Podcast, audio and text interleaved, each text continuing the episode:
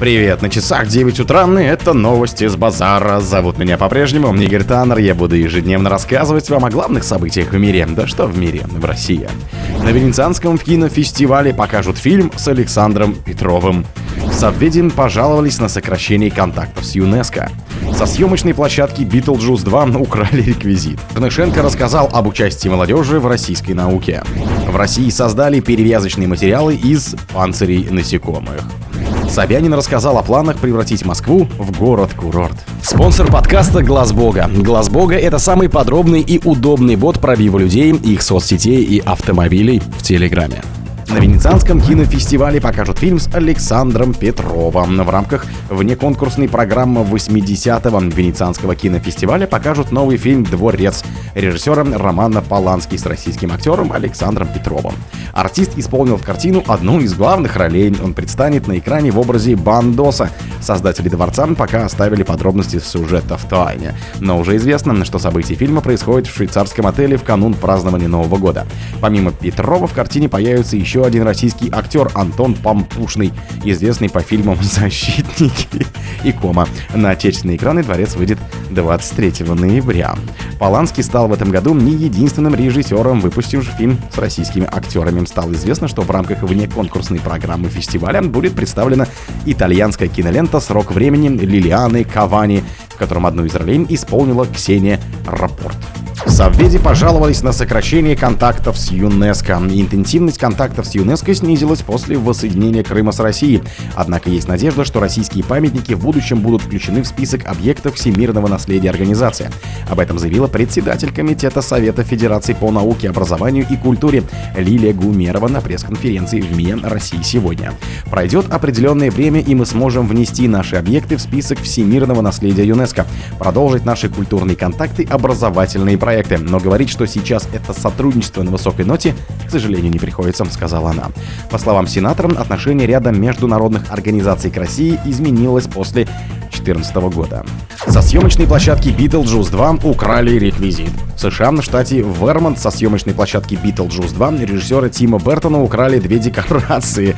Об этом сообщил Голливуд репортер. В первом объекте приглянувшимся злоумышленником стала 150-фунтовая скульптура, которая впервые появилась в Beetlejuice 1988 года. По сюжету ее слепила мать главной героини по имени Делия. Тем не менее, женщина дважды оказалась в неприятной ситуации из-за арт-объекта во время переезда и в момент, когда он ожил при помощи магии. Вторым пропавшим реквизитом оказалось фонарный столб с украшением в виде тыквы. Полиция Вермонта уже начала поиски и обратилась к неравнодушным гражданам с просьбой сообщить о местонахождении объектов, если о них что-то да известно. Чернышенко рассказал об участии молодежи в российской науке. В России доля молодежи в научном секторе за последние 20 лет выросла почти вдвое, заявил вице-премьер правительства России Дмитрий Чернышенко. В России в сфере исследований и разработок задействовано по разным оценкам от 350 до 400 тысяч человек.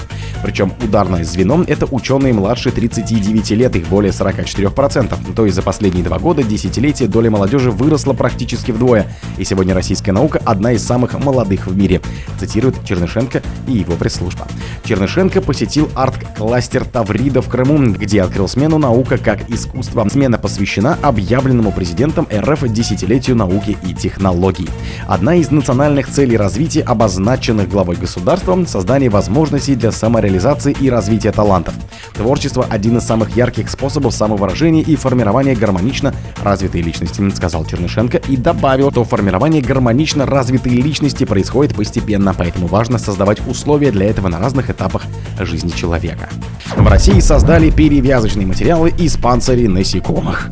Перевязочные материалы на основе хитозона, получаемого из панцирей ракообразных и насекомых, создали ученый Волк ГТУ.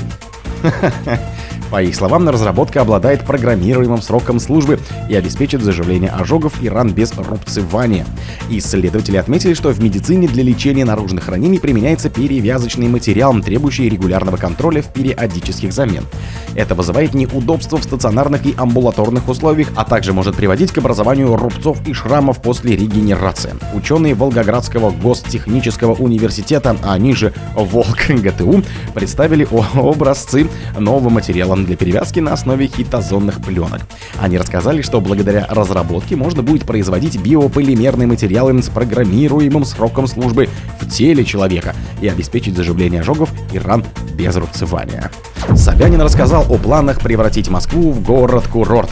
Пять бассейнов с подогревом запустят в столичных парках. В ближайшее время постепенно их число будет расти. Чтобы переплюнуть Сочи, Москва будет город-курорт, сообщил в личном блоге во вторник мэр Москвы Сергей Собянин.